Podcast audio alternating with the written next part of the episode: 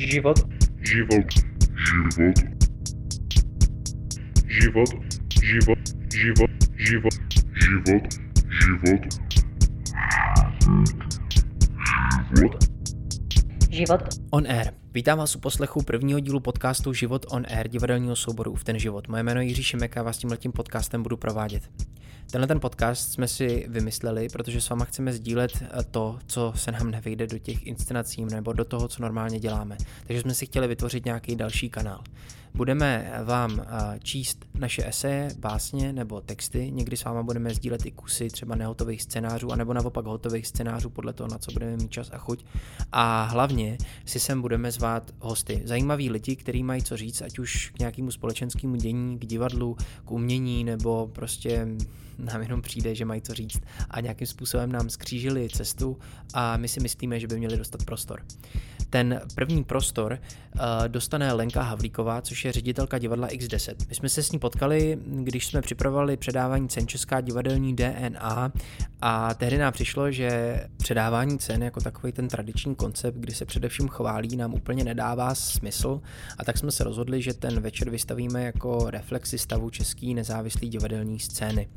Tehdy jsme se rozhodli, že budeme natáčet takový krátký dokumenty s těma nominovanýma lidma, kteří se budou nějakým způsobem vyjadřovat k té situaci.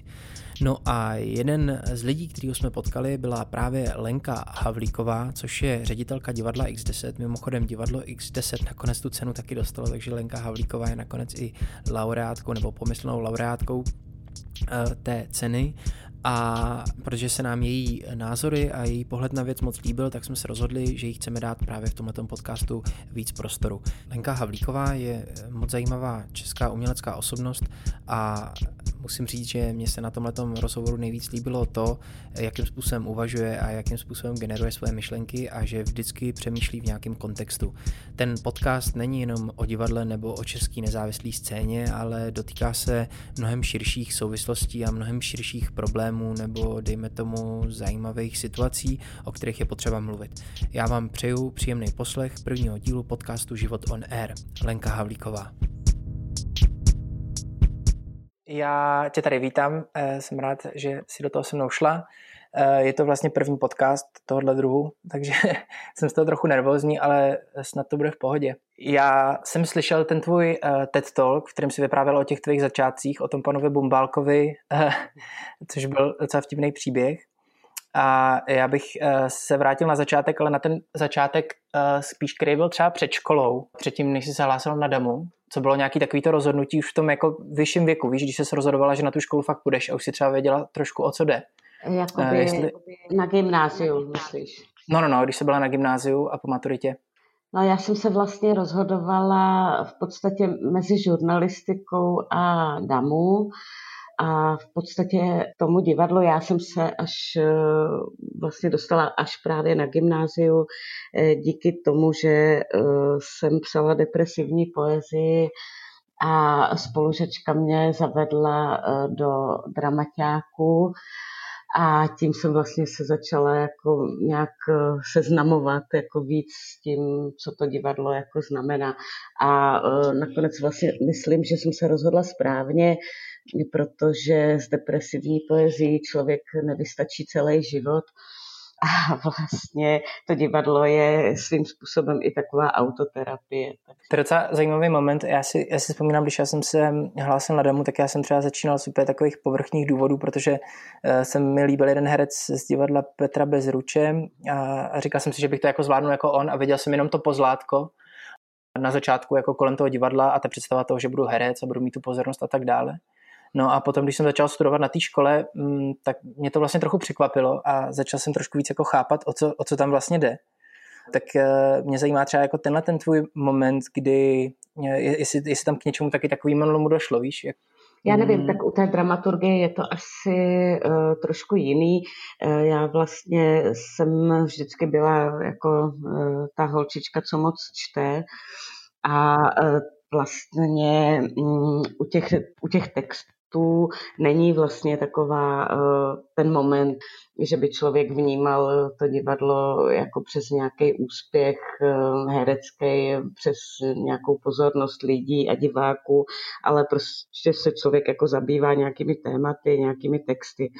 Protože jsem byla na té dramaturgii poměrně jako mladá, bylo to spíš výjimečný v té době, že by přijali někoho, komu je 18, tak se mě hodně zápasila s tou polohou toho dramaturga, že člověk je vlastně nějakým způsobem introvertní, ale zároveň u toho divadla musí komunikovat eh, s těmi lidmi, takže to pro mě vlastně bylo, bylo těžké. Já v podstatě v prváku na Damu jsem rok nemluvila a říkám vždycky, že mě nevyhodili jenom proto, že čekali, co řeknu.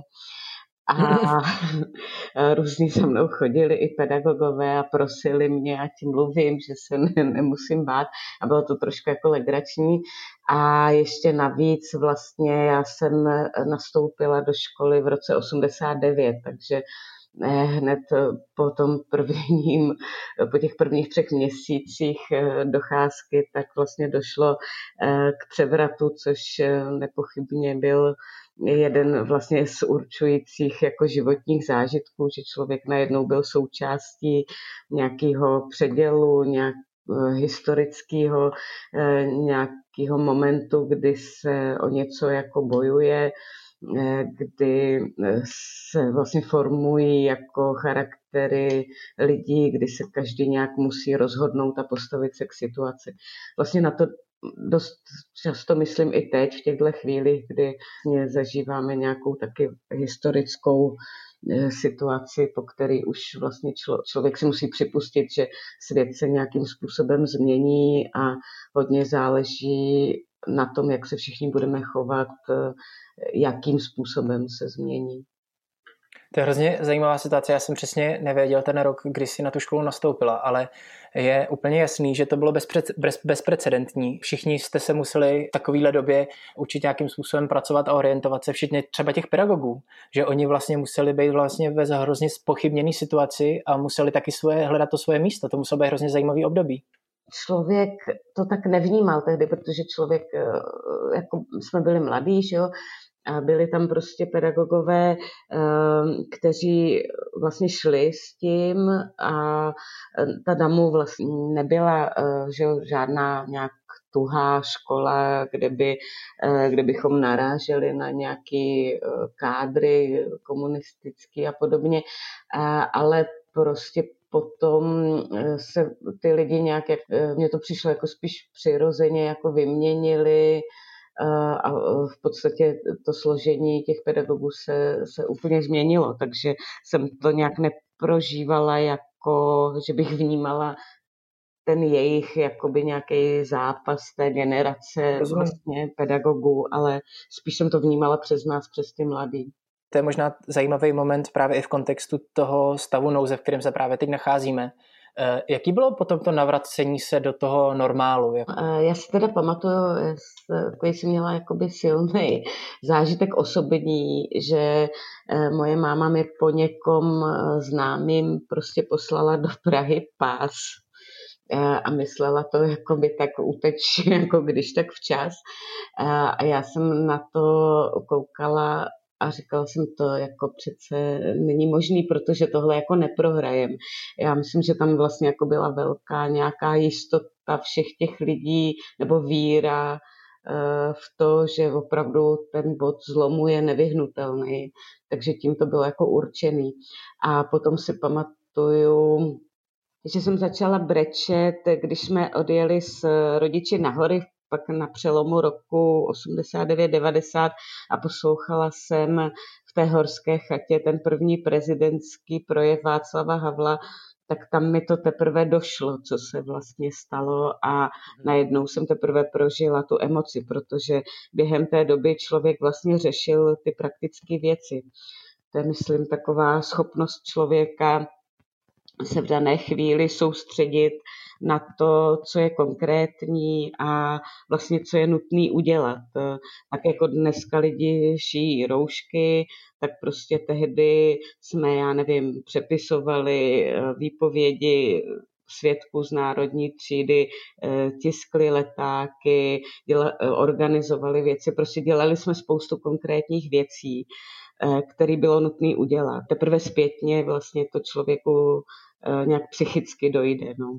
To je docela zajímavý moment, nebo je to pro mě takový téma v tom kontextu té situace, že vlastně přemýšlím hrozně protože jsem se teď dostal do takové šarvátky na Facebooku a vlastně, se mi tam, vlastně jsem začal si tam vyměňovat s někým názory a, a hrozně se jako ukázalo, že, že to vyměňování si těch názorů na tom Facebooku, eh, hlavně v kontextu toho, že jsou to třeba nějaké emoční věci nebo věci, které v nás buzují emoce, takže nás to třeba rozčiluje a tak dále, vlastně vůbec jako nefunguje. Tohle je poněkud jako jiná situace v té naší dnešní době, že my vlastně hodně těch věcí řešíme online a vlastně spolu nejsme tváří v tvář. Teď nám vlastně ani nic jiného nezbývá, ale vy jste tehdy nemohli udělat něco, jako že byste něco řešili online nebo tak maximálně zatelefonovat, ale vlastně všechno se muselo odehrávat v té přítomnosti.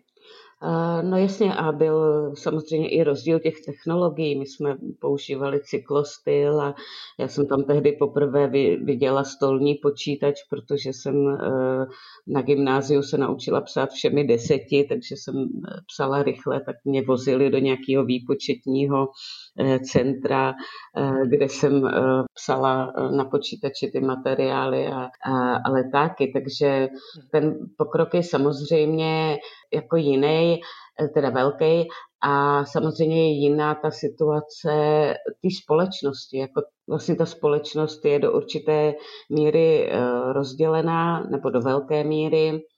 Můžu jenom, promiň, no. tohle je, ta, tahle ta rozdělenost, která se vlastně dost často uh, skloňuje, uh, je to něco, co tehdy třeba se vůbec nezmiňovalo nebo se s tím neoperovalo?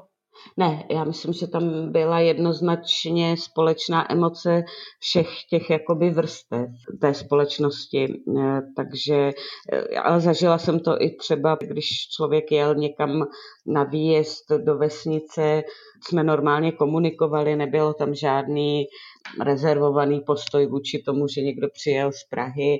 Lidé chtěli dostat ty informace.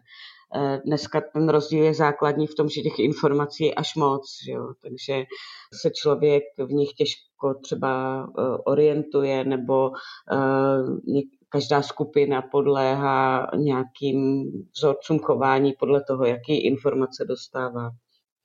Docela zajímavá záležitost. Když se teď trošku vrátím od, tohohle z toho společenského kontextu zpátky k tomu divadlu, Tohle to bylo hned teda na začátku toho tvojeho studia, ty si potom pokračovala dál ve studiu na DAMu, studovala si dramaturgii a mě vlastně zajímá, jaký vznikalo tehdy to divadlo, nebo jaká byla ta tvorba, jako čím byla protchnutá třeba ve srovnání s dneškem a třeba vlastně s vaší tvorbou v divadle X10? Eh, no já to jak posunu vlastně ke konci té damu a našemu nástupu do činoherního studia v Ústí nad Labem. To prostě byly jako 90. léta, určitou dobu eh, napřed všichni očekávali, že se divadla zaplní těmi eh, tématy, těmi hrami, které třeba řada autorů psala průběžně v těch těžkých dobách třeba do šuplete. Nicméně se tak nestalo, došlo i k určité krizi a vlastně strašně rychle se změnila realita strašně rychle jsme začali pocitovat eh, eh, vlastně změnu toho společenského systému, protože eh, ať chceme nebo nechceme, ten kapitalismus má prostě jiný témata. Najednou se řešily sociální problémy, které do té doby třeba neexistovaly, vznikaly nově. Takže my jsme vlastně v Ústí právě proto začali inscenovat tu tehdejší eh, současnou hru eh, hlavně z Británie a z Německa, takzvanou eh, půl dramatiku, eh, protože nám jako připadalo, že ty věci, které se řeší v těch hrách, ty pocity těch vlastně našich generačních vrstevníků daleko líp odpovídají té realitě, než my jsme sami schopni to popsat. Vlastně byla tam taková určitá překlenovací fáze, než jsme se dostali k tomu vlastnímu pojmenovávání těch témat já si vlastně dovedu představit, že Nebo respektive si to právě nedovedu představit, protože já vlastně uh, si to představuju tak, protože já jsem se narodil v roce 91 a představuju si to tak, že tam bylo vlastně jakoby obrovské uh, nadšení, ale zároveň tam byl jako obrovský náraz, protože lidi museli za sebe začínat přebírat zodpovědnost, mm. jestli si to správně představuju, protože do té míry byla distribuovaná v podstatě a, a dovedu si představit, že to muselo být hrozně jako matoucí období, nebo No to si, eh, to jako vlastně říkáš něco podobného, co jako říkám já, jo, že ta skutečnost se opravdu jako hrozně rychle změnila. Najednou museli lidi nejenom, že jako převzít odpovědnost každý sám, ale změnily se i podmínky různě pracovní, že jo. Eh, někdo začal třeba podnikat, eh, někdo naopak musel prostě obtížně hledat práci a podobně. A to všechno vlastně se tak jako vyvíjelo hrozně rychle jakože nebyl čas na, na nějaký prožívání, ale vlastně každý eh, musel řešit zase ty konkrétní problémy, který mu ten, ta jeho volba způsobu života jako přinášela. To, eh, že my jsme vlastně měli štěstí jako nějaká skupina, eh, že jsme se ocitli v Ústí nad Labem, dostali jsme jako prázdný divadlo nebo divadlo, kde prostě odešel soubor do Prahy a my jsme tam mohli přijít jako soubor, bylo tam zázemí, samozřejmě kanceláře, technika a bylo to divadlo výjimečný, který mm, jako má v v genech eh, prostě ten způsob vzniku a ten způsob existence eh, po celou tu dobu, eh, tak bylo velký štěstí, že jsme tam mohli vlastně si relativně v bezpečí jako zkoušet to divadlo dělat po svým.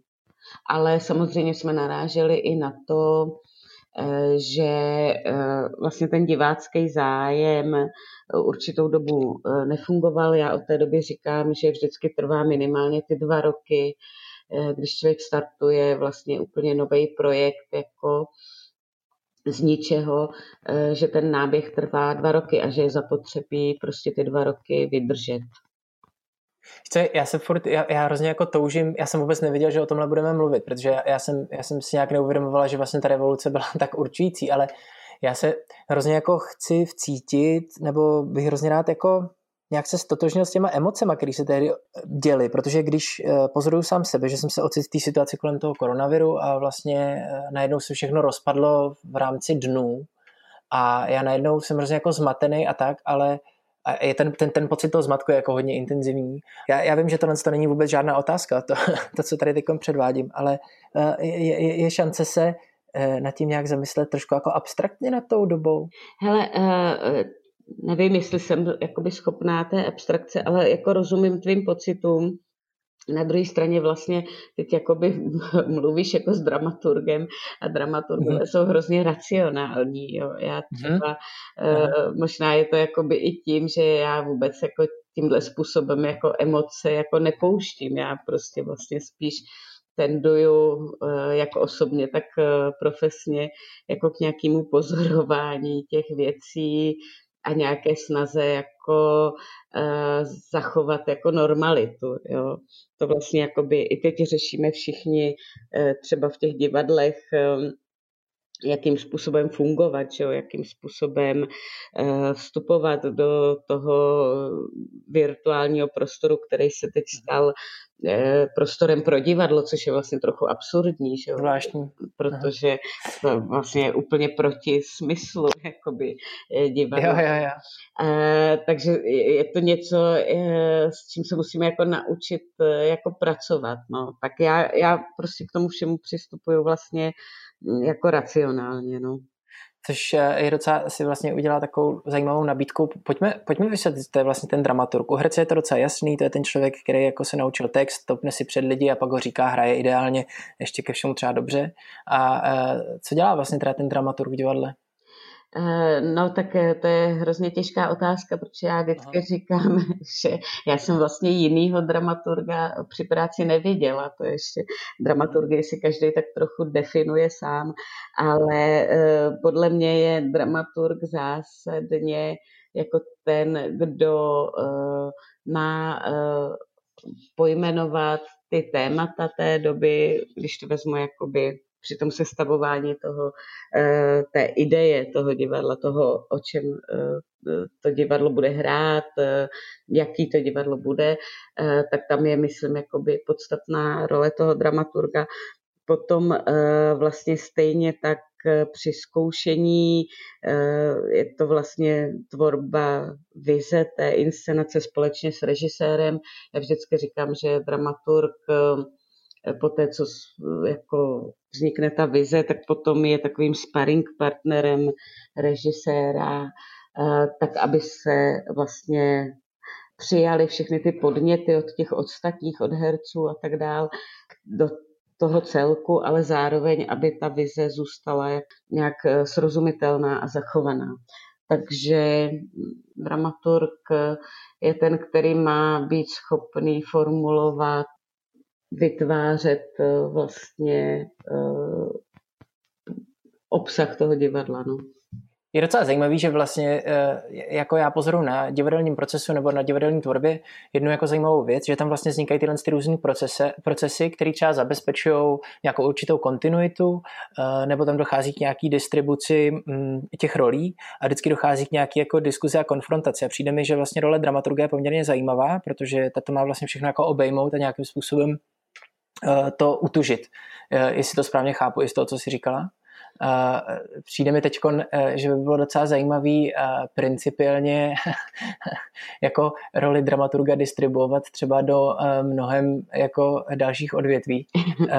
Jestli mi rozumíš teď, protože... Jo, jo, jo, možná jako je tady spousta um, spousta lidí, kteří by potřebovali dramaturga, někoho, kdo jim poskytne zpětnou vazbu, Eh, řekne jim eh, třeba i nepříjemné věci, to dramaturg taky musí umět jako říct, eh, jako v tuhle chvíli jsme jako špatně, tohle nefunguje, pojďme to zkusit znovu jinak. Někdy zas naopak, jak třeba na zkouškách vidím, že třeba se situace zkouší a vidím, že se neskouší dobrým směrem, ale vím, že ty lidi to vědí, takže mm-hmm. tam je ta míra ještě toho, jako kdy naopak nezasáhnout eh, a nechat je, ať si vyzkouší i třeba tu cestu, eh, která nevede k tomu cíli, ale oni ji potřebují projít. Kdybych nevěděl, že mluvíš o tom, jako o té roli toho dramaturga, tak já bych si klidně dovedl představit, že se bavíme o divadle jako takovým. Eh, víš, jako o jeho společenské roli. Že, že ano, to, co jsi říkala, že by, to, že by to měl být jakoby, že divadlo nebo divadelní soubor divadelní tvůrce měl být vlastně trošku jako dramaturg té společnosti, ne? Že se vlastně kouká kolem sebe, zároveň jako její účasten, to znamená, že jakoby to prožívá s tím souborem, e, neboli s tou společností, ale zároveň se proti tomu nějakým způsobem jako vymezuje, pojmenovává a říká, ano, touhletou cestou si musíme projít, ale uh, možná to není úplně správná cesta a musíme jít jinudy a tak. To je docela zajímavý. Uh, myslíš si, že, že, že třeba diváci, s kterými se potkáváš, nebo tvoje uh, zkušenost jako setkání s divákama, že to tak třeba někdo jako vnímá, že to vnímá jako nástroj, nikoliv zábavu eh, v takovém nějakém bulvárním slova smyslu? Uh, určitě to, co jsi řekl, je hrozně jako dobrá formulace a uh, myslím si, že to tak je. Zase musíme si jakoby uvědomit, že jsme určitý typ divadla, jo? že samozřejmě divadel existuje celá řada nějakých jakoby směrů. Teď mluvíš eh, úplně jako konkrétně o divadle X10? E, ne, jakoby mluvím o divadle obecně. E, mluvím, hmm. jakoby to, co jsi říkal, e, to mně přijde jako hrozně dobrý a vlastně si myslím, že jsem tímhle způsobem to divadlo vždycky já vnímala.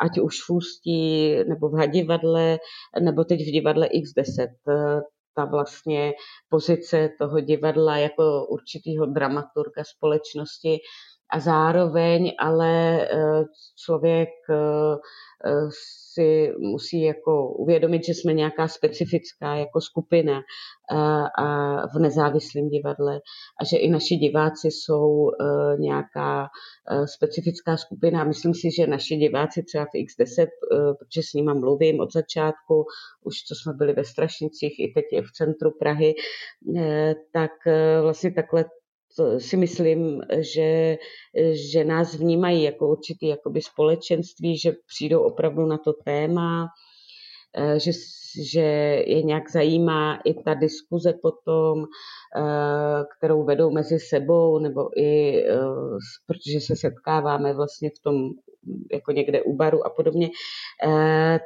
a je to vlastně určitá jako komunita. Na druhé straně to neznamená, že divadlo, eh, který třeba se věnuje zábavě nebo dělá muzikály, jako je nějak špatně. Prostě to jsou prostě různé funkce a každá ta část té společnosti asi potřebuje možná od toho divadla něco jiného. No. Mm-hmm. A zároveň tak jako já vždycky říkám, že ona to jakoby furt sranda musí být, když to řeknu jakoby úplně banálně. Jo? Já si myslím, že uh, to divadlo právě má mít v sobě ten aspekt té zábavnosti, že tě to musí bavit, že to není přednáška, prostě je to jako uh, někde jinde. A zároveň je to ale i zajímavý, protože my neříkáme divadlo jenom uh, té inscenaci nebo tomu představení ten večer, ale říkám, uh, divadlo je vlastně i dům, je to vlastně místo, mm. kde by se lidi měli setkávat, potkávat, konfrontovat ideálně. A mám trošku pocit, že, že, že třeba jako divadelníci nebo jako komunita někdy trošku jako selháváme v tom něco takového vysvětlovat nebo vlastně pojmenovat tu svoji roli. A tím se vlastně trošku dostáváme jako k nějakému dalšímu tématu a to je to, že vlastně ty si začala teda jestli, se, jestli to správně chápu, tak si začala v činoherním studiu v Ústí, potom si nějakým způsobem eh, přešla eh, do Brna a tam si potom krátce šla do Národního divadla. Ano. A jestli jsem to teď řekl správně, ano, tak tohle je cesta vlastně zřizovanýma divadlama, že jo? Ano. Eh, divadlama, který který zřizuje město, potažmo, nebo stát eh, v nějakým, teda třeba v tom případě to Národního divadla. To znamená, že to je instituce, která je financovaná tím státem a je poměrně jako jasná a ty jsi tam prostě zaměstnaná a chodíš tam jakoby do práce a tak. No a potom došlo k nějaký změně, když tak mě přeruš, jestli to říkám špatně ten příběh, ehm, eh, a potom došlo k nějaký změně, ty jsi skončila v tom Národním divadle a eh, dostáváme se do chvíle, kdy jsi zakládala divadlo X10 ve Strašnicích, mám pravdu? Ano, máš, je to jo, tak. Řekl jsem to, tak, řekl jsem to za tebe. No a teď eh, to, to mě jako zajímalo právě v kontextu, já teda hrozně dlouhá myšlenka, jo, ale to nevadí. Uh, doufám, že to někdo nevzdal, když jsem to tady všechno teď říkal. Každopádně uh, jsme teda v tom divadle X10, ty zakládáš nový divadelní projekt, který je tentokrát jako nezávislý. A v kontextu toho, o čem jsme se bavili předtím, uh, to znamená té role toho divadla a zároveň i tvojí pozice, Uh, jaký to je založit nějaký nezávislý projekt? Eh, který eh, není spojený s žádnou institucí? Uh, no tak je to samozřejmě riskantní. Hlavně si člověk prostě člověk jakoby má nějakou jako vizi, nějakou představu a začne na ní pracovat. Jako a postupnými kroky se dostává dál a dál a ten projekt třeba jako narůstá, když, když to jde dobře. Eh, já vlastně eh, jenom ještě jako doplním, že to eh, X10 nebylo moje první setkání jako s nezávislou scénou. Já jsem ještě kromě té divadelní práce, kterou si vymenoval, tak jsem určitou dobu taky vlastně, když vzniklo uh, No D uh, úplně na začátku, uh, tak jsem tam vlastně dělala nějaké jako biletin, dělala jsem tam prostě jako psala články, dělala jako rozhovory, takže jsem sledovala vznik tohoto, tohoto vlastně nezávislého divadla tehdy, to už je taky jako strašně dávno. A e, takže jsem e, vlastně měla nějakou i jako zkušenost, představu, e, co vlastně tahle ta práce jako obnáší. Nicméně to, co jakoby bylo určující pro vznik divadla X10, tak zase byla potřeba se vyjádřit k nějakým tématům. A uh, formulovat něco. Já jsem vlastně, když jsem odešla z Národního divadla, eh, tak jsem seděla doma a říkala jsem si, ale já mám dramaturgický plán, já chci udělat tohle, protože to považuji za důležitý, chci se zabývat tématem eh, třeba vzniku zla mhm. a považuji vlastně důležitý, eh, za důležitý, aby společnost jako eh, se těmhle věcma zabývala. Ale můžu, promiň, no. jenom teď napadla jedna věc, protože ty máš vlastně tu unikátní zkušenost a je jako velká a bohatá vlastně s tím zřizovaným profesionálním divadlem a zároveň dneska už máš bohatou zkušenost jako z toho nezávislého sektoru, i včetně toho nodu a tak. Eh, já mám pocit, že v České republice ta nezávislá scéna divadelní vlastně existuje vedle té profesionální zřizovaný. Mám pocit, že jako neproniká. Eh, může to mít mnoho důvodů, ale to, co mě zajímá v tuhle chvilku je to, když jsem mluvila o těch tématech, jestli vlastně tyhle ty instituce zřizované tím státem mají nějaký limit. Co se týče témat, eh, já myslím, no, no. že ne. Tam já jsem to nikdy ani v Národním divadle jsem nic takového jako nepocitovala. Ten limit je možná spíš jakoby jiný, nebo takhle, musíme to taky rozdělit, že samozřejmě eh, činoherní studio a divadlo jsou studiová divadla, eh, která vlastně se velmi blíží eh, způsobem fungování těm nezávislým a hlavně nějakou myšlenkou. Že jo. Pak jsou vlastně divadla, které jsou víc jako instituce, což je nejen Národní divadlo, ale i divadla zřizované kraji eh, nebo městy, ta více souborová, eh, velká divadla a ty jsou daleko víc eh, než nějakýma myšlenkama limitována třeba provozem, třeba dlouhodobostí plánování, jo, třeba ty dramaturgické plány musí vzniknout o hodně víc dopředu. Jo. Já třeba když si v divadle X10 řeknu, že zítra změním titul, tak ho změním.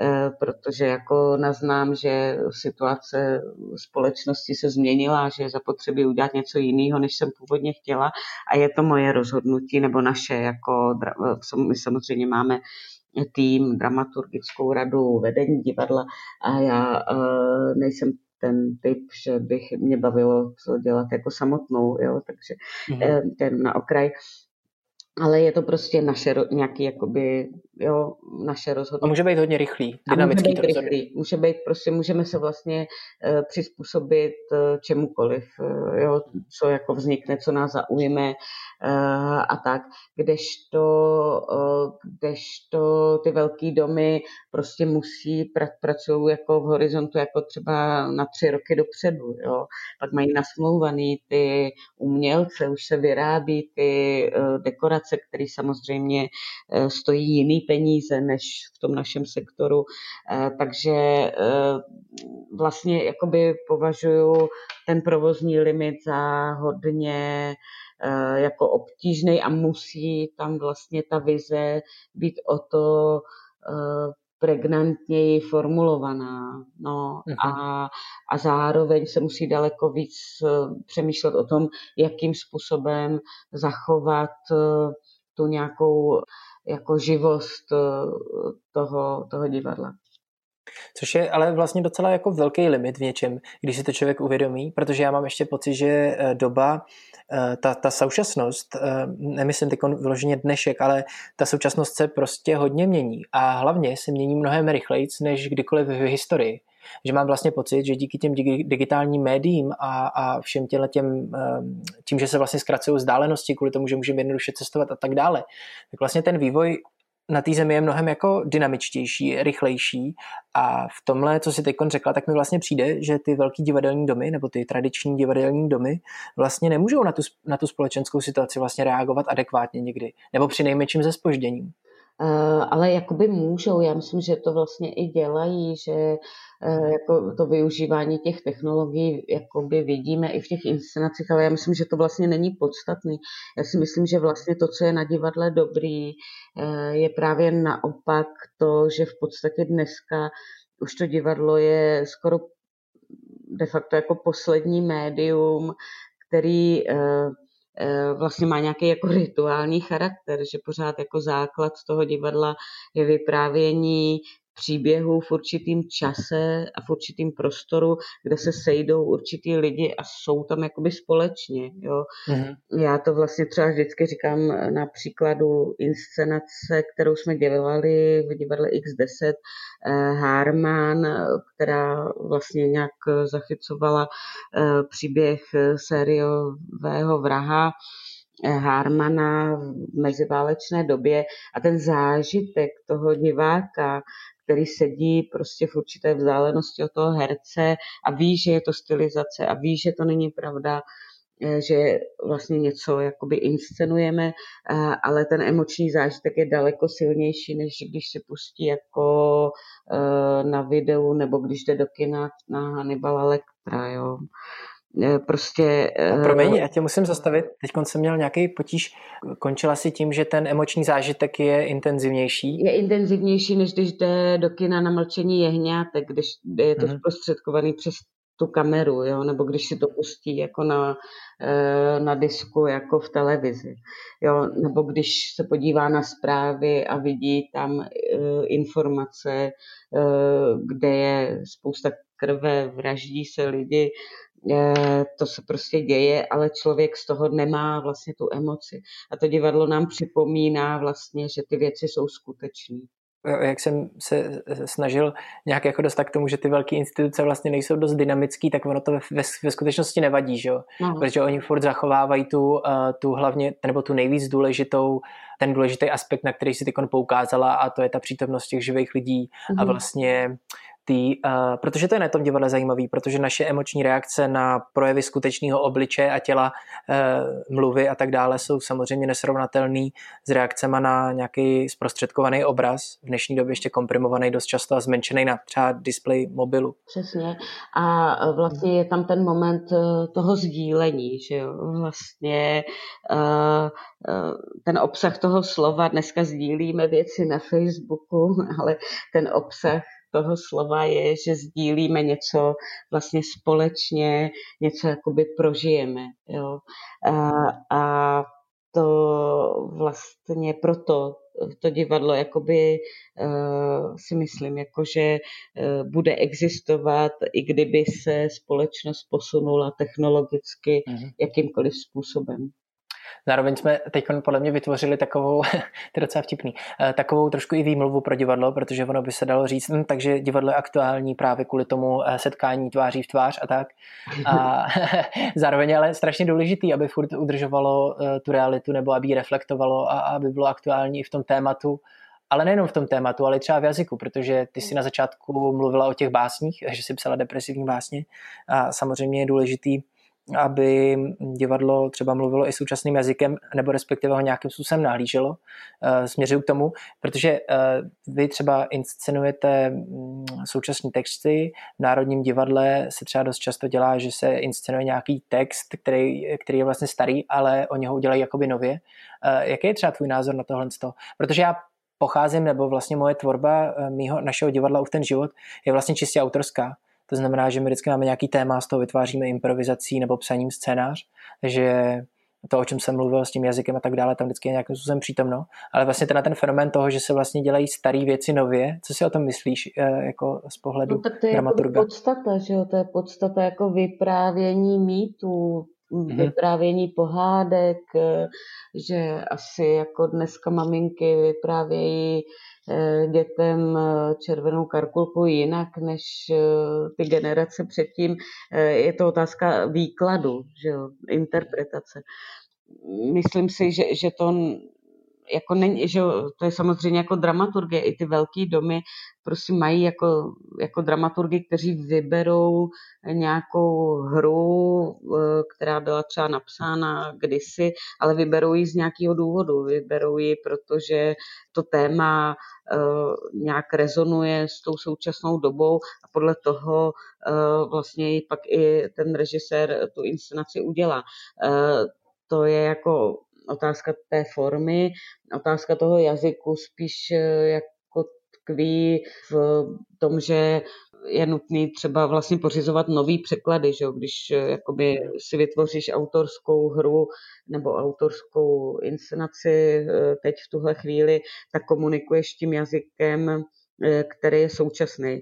Kdežto, když budeš inscenovat jakoby nějaký překlad, tak eh, buď se zase, ale můžeš rozhodnout, já to třeba vlastně docela eh, často jsem i nějak jako použila, že naopak jsem použila starší nebo úplně první překlad nějaké věci eh, z důvodu vlastně stylizace. Mně to třeba u expresionistických dramat vlastně přijde, že ta řeč, právě ten jazyk tehdejší i přes ten překlad jako umožňuje jako už nějak lehký přístup k jevištní stylizaci.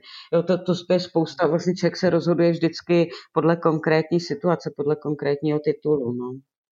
Takže to je um, vlastně o nějakém udržování tradice, ale zároveň jako i o konfrontaci s ní, jestli to správně ano. chápu. Ano, a to je vlastně myslím, ten smysl toho trošku. Jo, já myslím, jako, že teď si řekl jakoby důležité slovo, že ta tradice a ta současnost musí spolu komunikovat zájemně. A to si vlastně myslím, že jakoby dost velká role ve nezávislé jako sféry, že přináší vlastně nějaké jako podněty, který ta tradice dřív nebo později mus, musí zavnímat eh, a nějaké, nějaké zpracovat. Jako. A to je vlastně ta, ty jsi říkal, eh, že, že ty světy těch jakoby tradičních domů a těch našich nezávislých jakoby příliš nekomunikují a neovlivňují se, ale já myslím, že to není pravda.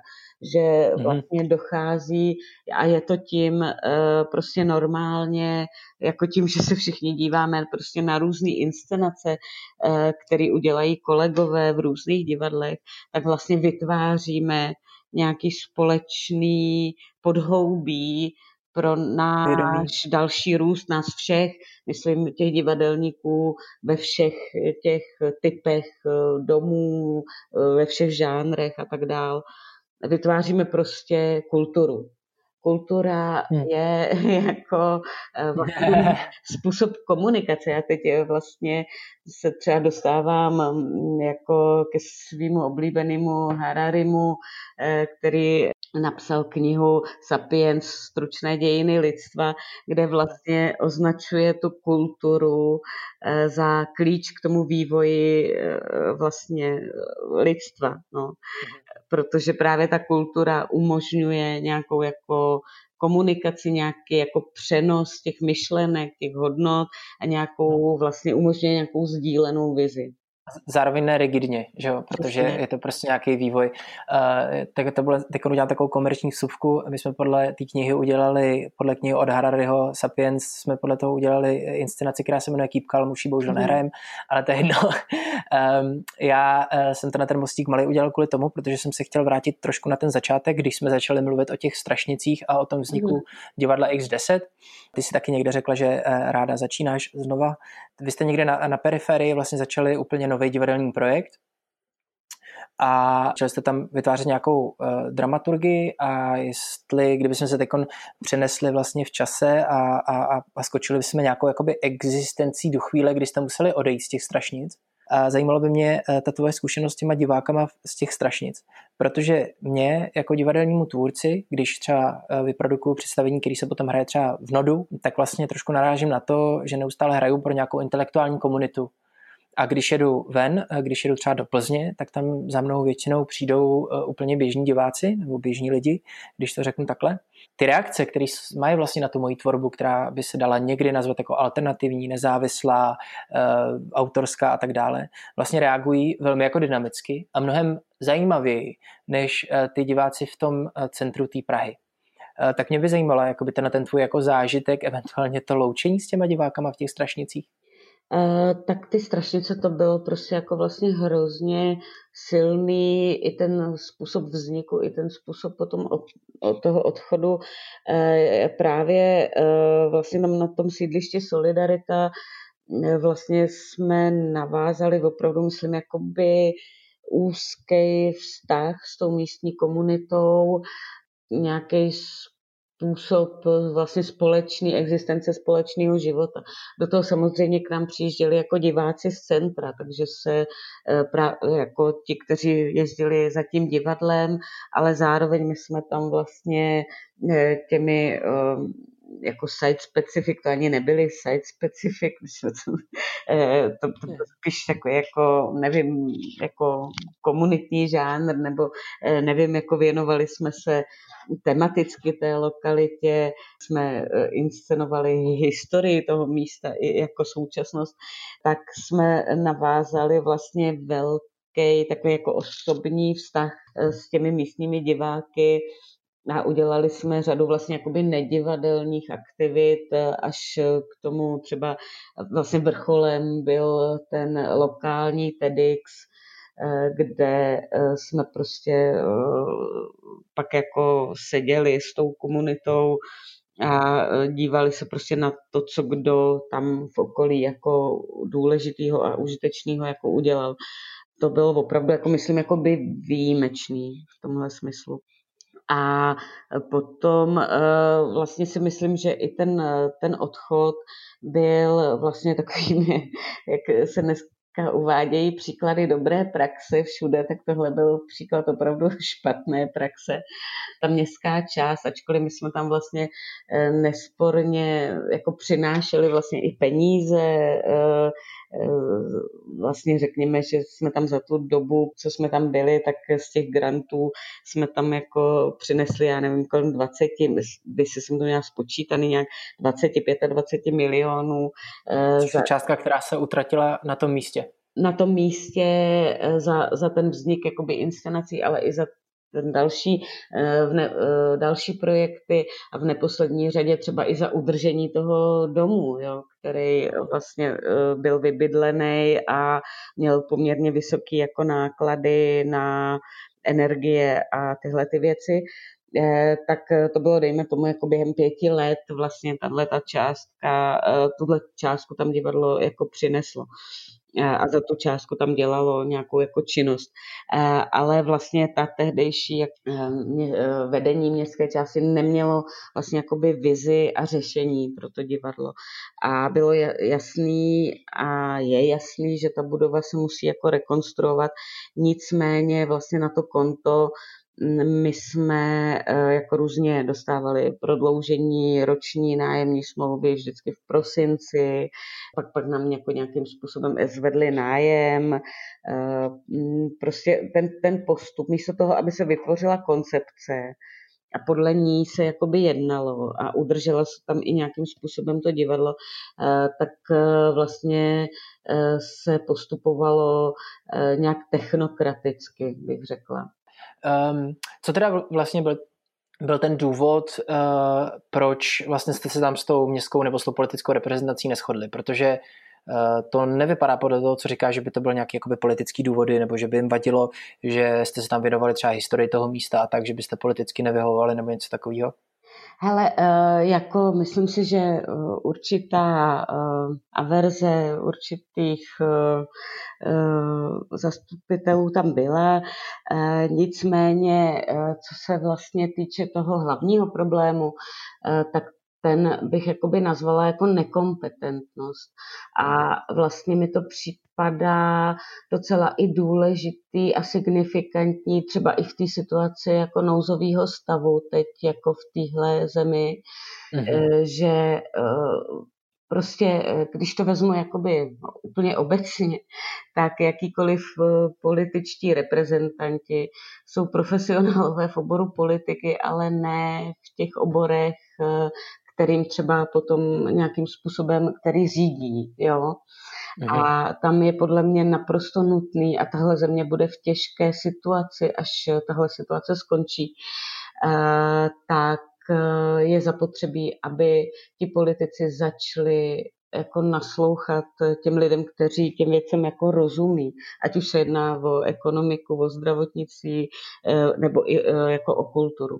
A to si myslím, že v této zemi eh, vždycky byl jako hodně velký problém, že vlastně rozhodují lidi, kteří danému oboru vlastně úplně nerozumí, tak o něm rozhodují. To je prostě problém to je vlastně mnohem smutnější, než kdyby to byl opravdu nějaký třeba otevřeně uh, politický, uh, politický, uh, politický důvod, bych řekl. Uh, zároveň mi přijde, že to, co jsi řekla, je určitě pravda, ale zároveň je přece taky jako obrovským úkolem nás jako nezávislých tvůrců nebo divadelníků vlastně to se snaží těm politikům nějakým způsobem vysvětlit.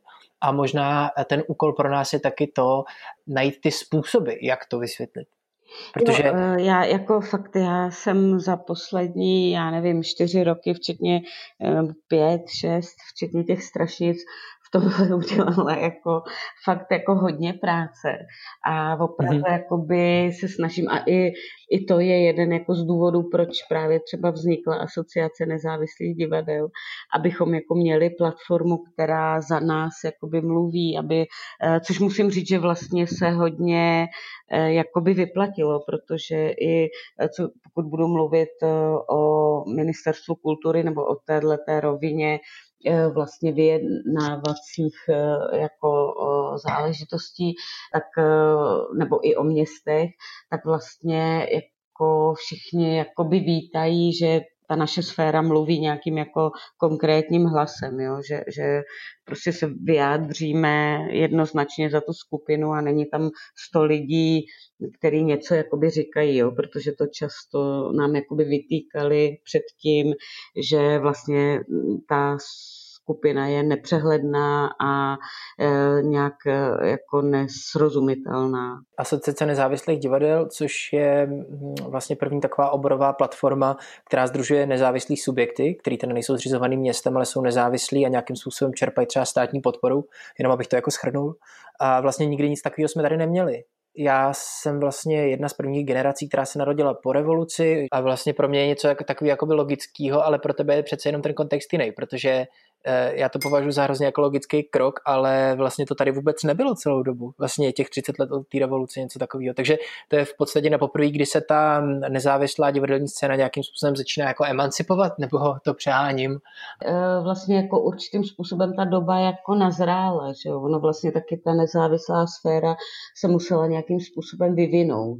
Mm-hmm. A vlastně myslím si, že i došlo k nějak taky vlastně generační i proměně, že vlastně začíná převažovat, řekněme třeba u lidí, jako si ty, u lidí tvé generace, eh, jako začíná být jako větší množství eh, vlastně umělců, kteří eh, vlastně jejich cílem jako není se dostat do nějaké instituce a vlastně pracovat v angažmá nebo tak, ale že eh, prostě preferují tu, tuhletu eh, vlastně svobodnou pozici jako už z principu. Jo.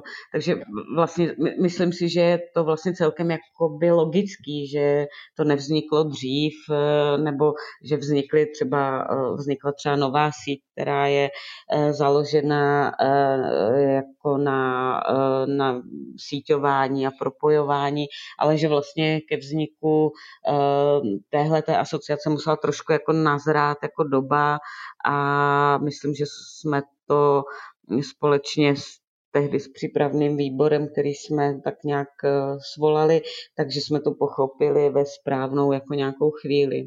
Ten vznik asociace nezávislých divadel je kolik? To je 2000, 16? Já jsem na tohle jsem hrozně špatná na to počty. Já myslím, že to je 2016. Jenom jako rámcově, víš, že se no, snažíme jenom jakoby sorientovat o tom, mm. protože tohle je vlastně docela zajímavý jako fenomén a vlastně to trošku poukazuje i na to, jak vlastně strašně mladá demokracie jsme jako Česká republika, že jo? protože uh, tady jsou třeba první generace, jak říkáš, nebo uh, tvůrci divadelní, kteří vlastně už chtějí tvořit nezávisle. Mm-hmm. Ne, že by tam končili kvůli tomu, protože nemají místo v žádné instituci, ale prostě ani do té instituce nechtějí vlastně. Nechtějí, ano, já to právě právě sleduju jako hrozně, protože samozřejmě jako v x desíce jako já i propojuju eh, vlastně eh, lidi z té nastupující generace, eh, řekněme s kolegy, se kterými jsem pracovala třeba v Ústí, s herci a, a tak. A jako sleduju, sleduju to jako čím dál víc, že vlastně to uvažování vychází z toho rozhodnutí, že ty lidi opravdu chtějí tvořit nezávislé divadlo. Nechtějí jako tvořit eh, jiným způsobem, rozhodli se pro tenhle způsob existence, byť je těžký a uh, riskantní. Mám pocit, jestli se vlastně eh, v rámci té umělecké komunity nebo té umělecké sféry daří něco, já, já tomu říkám jako emancipace, myslím si, že to vlastně docela dává smysl a že se vlastně nějak utužuje vůbec myšlenka nějaký nezávislý divadelní scény a tak dále.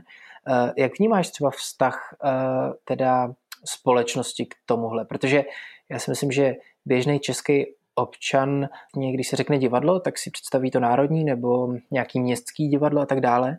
Jak jako vnímáš třeba stav tohodle vztahu vlastně společnosti eh, k něčemu, co my nazýváme nezávislým divadlem?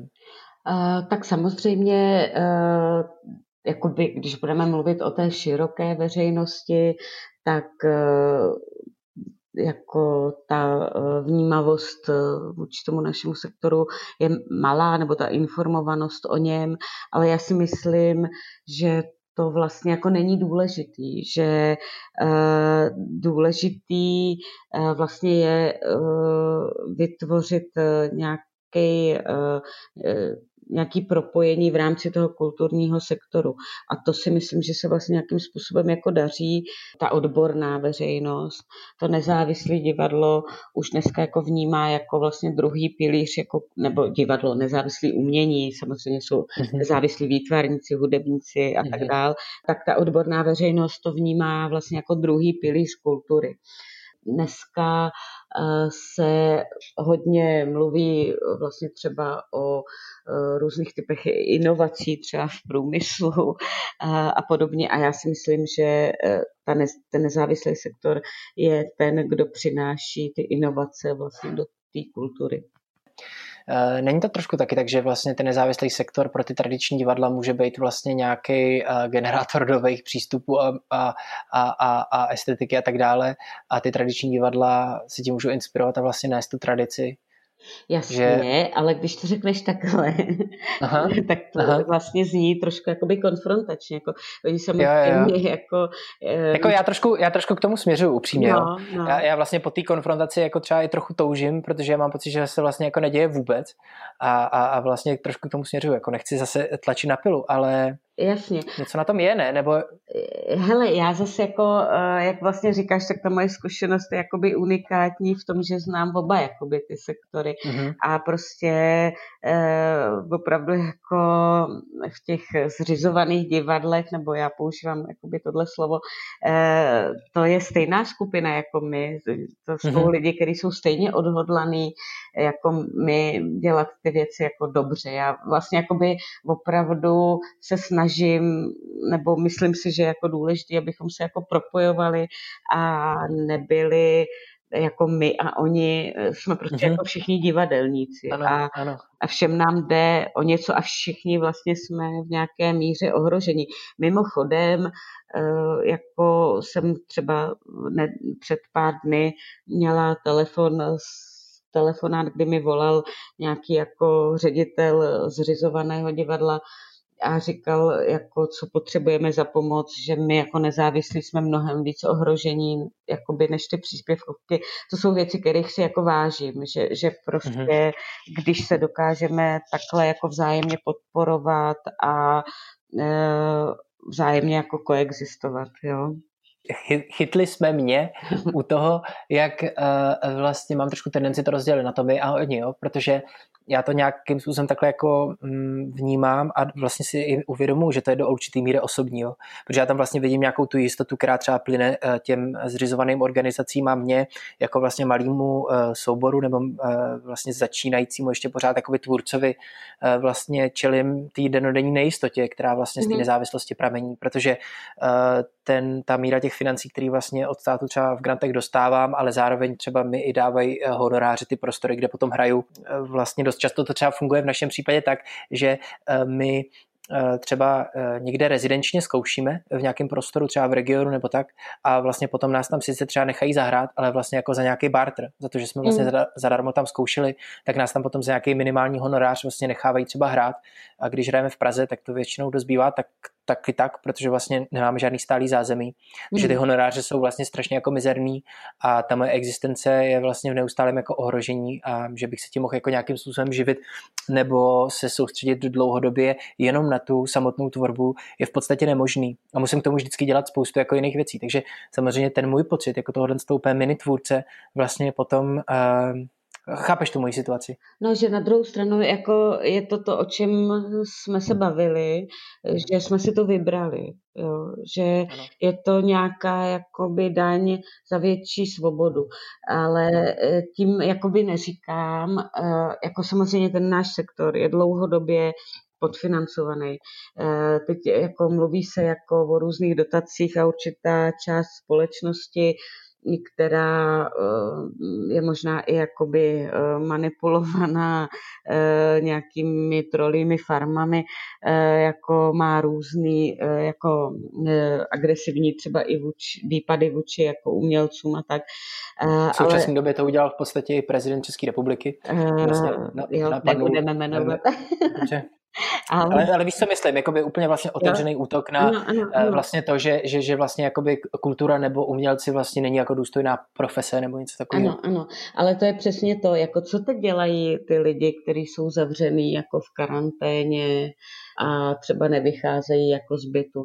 Pravděpodobně si vezmou knížku, pustí si hudbu, eh, pustí si film nebo seriál v televizi. Mhm. Potřebují tu kulturu. Ta kultura no, je prostě to je pravda. jedna ze základních jako potřeb člověka. E, si myslím, proto už nějaký pračlověk jako maloval v jeskyni něco na, na stěny a zpíval a tancoval zpíval, tancoval a vyřezal třeba věstonickou Venuši.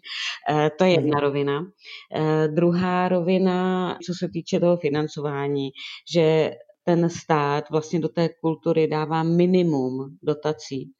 Uh-huh. Kultura přináší vlastně přes 2% HDP a ministerstvo kultury jako celek stále ještě nemá ani 1% ze státního rozpočtu.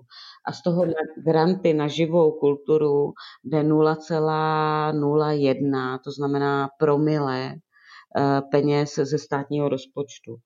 Eh, takže jakoby ty prostředky, o kterých tady mluvíme, jakoby, pak jsou samozřejmě rozpočty měst, eh, jo, tam každý město to má nastavený jinak, ale co se týče státního rozpočtu, to číslo je takový. Eh, ze státního rozpočtu jde na kulturu promilé procenta. Uh, takže uh, ty, ty výpady jsou vlastně úplně jakoby neadekvátní, jako, protože samozřejmě dotace existují v zemědělství, existují v průmyslu, jsou dotované různé jako mm, věci z různých jako důvodů, někdy správně, někdy nesprávně. Ale dotace je prostě vlastně základ vlastně Eh, průmyslu jako takového v té ne, evropské chápu. rovině. Jo? No, zároveň eh, já teď jako řeknu možná takovou jako myšlenku, která může až jako vyznít blbě jako z úst jako by tvůrce, jo? ale já jsem eh, nedávno umřel Erazim Kohák, a on taky jako nějakým způsobem definoval, co to vlastně kultura je a není. A v, nějakou, v, nějak, v nějakém chvíli tam uh, pojmenovával to, že vlastně je to taky o kultivování, že, že to je o kultivování smyslu, uh, o kultivování myšlení a tak dále, a tak dále. A teď jsme vlastně v nějaký naprosto jako extrémní situaci, v nouzovém stavu, lidi nesmí chodit ven, uh, dochází k nějakým třeba i jako panikám, lidi vykupují obchody, dokonce došlo k nějakým jako útokům, jsem zaregistroval, nebo lidi třeba vykrádají prostě krámy, které jsou zavřený tahle ta myšlenka, kterou si teď říct, je, je, vlastně to, jestli vlastně i ta kultura není do určitý míry jako nějaká prevence, víš, um, jako právě jako společnost, která je podle mě jakoby kulturní nebo bere kulturu jako vážně a vlastně nějakým způsobem se snaží neustále skrze třeba tu kulturu jako reflektovat to společenské dění, uh, reflektovat lidskost, reflektovat komunikaci a tak dále, tak prostě nutně musí i potom být třeba připravená na takhle extrémní situaci, ne? Nebo je to příliš jako uh, sebestředná, nebo možná z, z úhlu jako mě, jako umělce? No, tak e, není, to, je, je, není to jenom kultura, je to kultura, vzdělání a věda. Bych mhm. řekla, uh-huh. že jsou vlastně to, a teď se třeba ukazuje uh, i v té krizi, jak jsou schopní se zachovat třeba ty umělci, ale taky e, vědci, jakoby, co všechno jako dokážou vlastně třeba v rychlém čase jako vymyslet a aplikovat jako ty své poznatky. Jenom já se jako vždycky bojím eh, toho, eh, to formulovat, jak, víš co, jako, aby to neznělo jako, že se ta kulturní, vzdělanecká, vědecká uh, součást společnosti za nějakou jako uh, za nějakou elitu, nebo ně, prostě jsme jako, jako kázala morálku, nebo, ano, nebo cokoliv ano, jako takové. Já bych se hrozně jako Ale bránila. Co, promiň, a tohle, je, tohle je, co jsi řekla, je, je přesně jako hrozně správně se tomu jako uh, bránit, ale uh, to je, to je ten, uh, to je ten jako obrovský problém, který jakoby já shledávám, protože když se zamyslím na tou prací, kterou jako já dělám, když třeba vzniká to představení, jo, e, to znamená, že já se prostě nějakým způsobem věnu nějakému tématu. To téma se snažím nahlídnout z mnoha úhlů. Um, z mnoha úhlů. Snažím se na něm hluboce přemýšlet, snažím se dojít nějakým racionálním závěrům, ty se snažím nějakým způsobem sformulovat, snažím se ho nahlídnout, ale i nějakou emoční rovinou a tu emoční rovinu těm lidem sdílet, snažím se e, nahlídnout nějakou rovinu těla, který vstřebává všechny tyhle ty informace a nějakým způsobem je formuje, ať už třeba do nějakého pohybu nebo nějakého hereckého projevu. A e, tohle to všechno jako je velmi uh, jako systematická práce, a není to o vytváření a, a řečení nějakého názoru nebo nějaký morálky, ale je to o vlastně jako zkoumání toho fenoménu. A z tohohle z toho hlediska já se potom necítím jako nějaká elita, která káže, ale vlastně se spíš jako cítím jako někdo, kdo nabízí pohled na fenomén a ne jako někdo, kdo káže.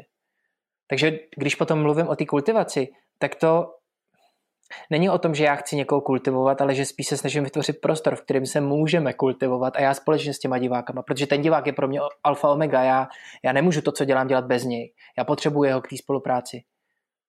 Je to trošku srozumitelný, tahle myšlenka, kterou jo, jsem řekl? Já, eh, já ti jako rozumím a to je uh, vlastně jakoby to základní, to základní stanovisko, to se vlastně zase jakoby blížíme jako k tomu, co už jsme jako říkali, že to divadlo je ten nějaký jakoby eh, rituál, že jo, mm-hmm. ně, ně, něco, co jako vlastně e, společně projdeme nějakou cestu s, tím, s těmi konkrétními diváky.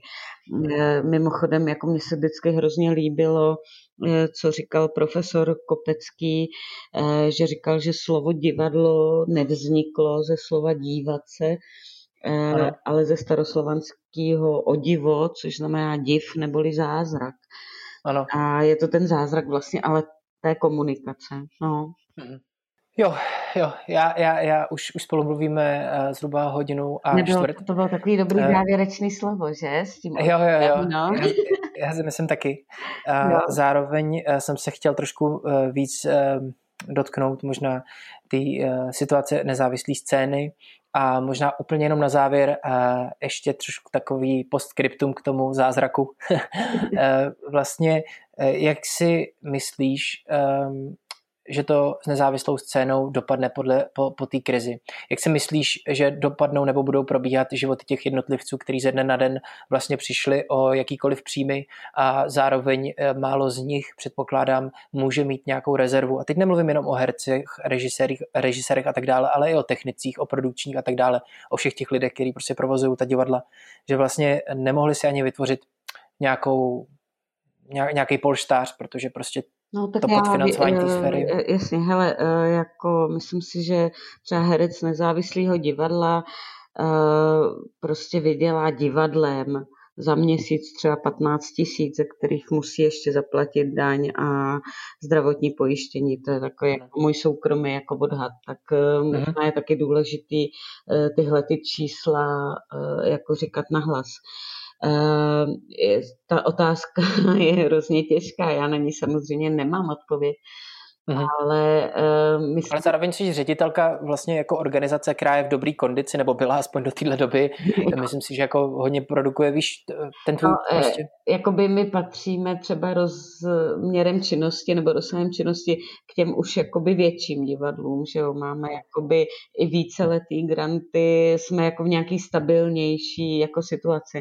Já si myslím, že vlastně jakoby ohrožený jsou jako nějaký jako Eh, individuální projekty jako uh, inscenační, uh, jo, že, že vlastně uh, teď jako nechci být pesimista ani to říkat jako by moc tvrdě, ale myslím si, že uh, jako určitě se prostě může stát a pravděpodobně stane, že ne všechny ty projekty prostě to ustojí. A to i za předpokladu, že třeba když budeme hodně optimističtí a třeba to všechno za měsíc skončí a vrátíme se do nějakého normálu, tak to bylo přece hrozně krátký období a stejně se můžeme bavit o tom, že spoustu projektů skončí a pravděpodobně eh, Jakoby, se mnoha lidem zkomplikují životy. To skončí za měsíc, tak by to byla jako dobrá prognóza, ale jako moc se mě na tyhle věci neptej, protože já jsem takovou uh-huh. jako z povahy spíš jako pesimistická. Uh-huh. a, a, a, takže jako to, ale a, jako, samozřejmě, jako tím ale si nemyslím, že skončí ty lidi, jo, protože vlastně uh-huh. to, co je jakoby důležitá, myslím, vlastnost a schopnost lidí v tomhle sektoru je velká míra uh, vlast tvořivosti, uh, nějakého vlastní schopnosti se jako přizpůsobit, schopnosti jako reagovat, vymýšlet. Takže jako prostě třeba neuskuteční mm, plánovaný projekt, ale uskuteční jiný. Prostě myslím si, že to není jako tak, že by nezávislý divadlo čekal ten konec, ale spíš si myslím, že ta otázka, kterou my jako asociace, teda abych eh, mluvila teď eh, nějak eh, konkrétně se snažíme prostě komunikovat s těmi zástupci politiky na různých úrovních, je, aby si uvědomili, že stejně jako se dneska dává podpora jako podnikům, eh, stejně jako se prostě vyčlenují jako pod, nebo formují prostě podpory pro podniky nebo pro uh, uh, zaměstnance těch podniků, tak je zapotřebí takhle přistupovat i k té nezávislé scéně, protože jsme součástí společnosti a jsme její důležitá součást. Uh-huh. Jako do určitý míry my jsme schopní uh, přežít jako tak, tak nějak undergroundově a uh-huh. nějakými jako svými jako svou invencí a to, ale potřebujeme v tuhle chvíli podporu státu. Jo. A zároveň uh, si myslím, a možná je to dobrý způsob, jak skončit trošku optimisticky eh, v té současné situaci. Já si myslím, že to je taky velká příležitost, eh, ten nouzový stav a to všechno, protože když nic jiného, tak se aspoň vlastně všechny ty nedostatky, které pramení z nějakého systematického současného nastavení grantů a tak dále, tak se všechno obnaží ano, a to bude pravda, to úplně jasně viditelný. už teď a je to jasně viditelný a Znova se vrátím k tomu, co už jsem říkala, že je důležitá koncepce a dlouhodobá vize. A to platí jak pro mhm. divadla, tak pro jednotlivce, tak pro stát a pro společnost. Hmm. Skvělý. Tak jo. No a poslední úplně taková jako otázka, kterou bych chtěl vždycky ten, ten podcast uh, ukončovat a zakládám tradici od teď až na věky. Um, jestli by si měla nějaké doporučení uh, pro Eh, posluchače, eh, co by si mohl přečíst, zažít eh, nebo vidět? Uh, jo, tak já jsem už mluvila o tom Hararim, nebo mluvili jsme, vy uh-huh. jste to i inscenovali, uh, takže uh-huh. to určitě jako doporučuju. Pak jsem se teď vrátila uh, k takové útlé knížce nenápadné, která se jmenuje A přesto říci životu ano, od uh, psychiatra a neurologa Viktora Frankla, eh, což byl ehm, psychiatr, který eh, prožil eh, vlastně koncentrační tábor, napsal tu knížku v roce, v prosinci 45 a mm, vlastně je to strašně silný svědectví o schopnosti vlastně přežít, o tom, co člověk potřebuje k tomu přežití a e, v podstatě on říká, že jedním z určujících faktorů je, e, že člověk potřebuje mít e, pro co žít, že potřebuje mít ten pocit toho smyslu. A... Budoucnost. Víš, že, že, že vlastně uh, mám pocit, že má smysl se o něco snažit v přítomnosti, pokud mám vidinu. Jo, e, jako třeba vlastně konkrétně e, Viktor Frankl prostě při nástupu do koncentračního tábora mu se brali rukopis jeho knihy, vlastně takového celoživotního jako díla. A on se soustředil během té doby na to, aby ty věci nezapomněl a mohl je znovu jakoby napsat. Jo, aby, aby uchoval vlastně ty poznatky a mohl je prostě jako sdělit a bylo to pro něj jako strašně jako důležitá věc, stejně ale tak jako jako víra a jako vzpomínky na uh, nejbližší lidi. Uh, takže to jsou vlastně ty nejdůležitější věci pro člověka. No. Dobře. To je strašně vážný, pardon. Ale jak jako bylo to... na televizi, třeba, třeba jo? jsem teď se dodívala na seriál Babylon Berlin, který je super. To, to je zrovna taky dost takový drsný a, a, a smutný, ale, ale jo, to je fajn. Dobrý, ale tak jo. vypadla elektrika, kromě počítače, to je hrozně, teď vyplo světlo, tak to je taky takový zajímavý konec toho rozhovoru. Jo? Vím, jestli umím nahodit pojistky, nebo jestli je to v celé oblasti a tak i na tohle se připravme. Tak jo. Tak jo. Hele, uh, Lenko, já ti moc. Slyšeli jste rozhovor s Lenkou Havlíkovou, eh, slyšeli jste první epizodu podcastu Život on Air, divadelního souboru Uf ten život. Ehm, já bych jenom k tomu uh, rozhovoru chtěl snad dodat jednu věc a to, že bych naší společnosti nebo vůbec všem lidem na celé planetě přál, aby se naučili pracovat s dramaturgama. Eh, svých životů. Když nebudou mít nějakého externího dramaturga, tak aby si našli aspoň nějakého vnitřního dramaturga. Eh, pokud byste nám chtěli dát nějakou zpětnou vazbu, můžete nám napsat na podcast zavináč uff tenživot.cz s dvěma f, a nebo si nás najdete na sociálních médiích, všude nás najdete jako uf ten život a když si nás nenajdete, tak si vás najdu já. Na závěr bych vás chtěl požádat o jednu poslední věc. Pokud se vám tenhle ten rozhovor líbil, tak ho sdílejte. Sdílejte ho s těma, který by to mohlo zajímat. Určitě by to někoho na tomhle světě mohlo zajímat, protože na světě je fakt spoustu lidí zatím. To je asi všechno. Život on air, už ten život, Jiří Šimek, díky, čau.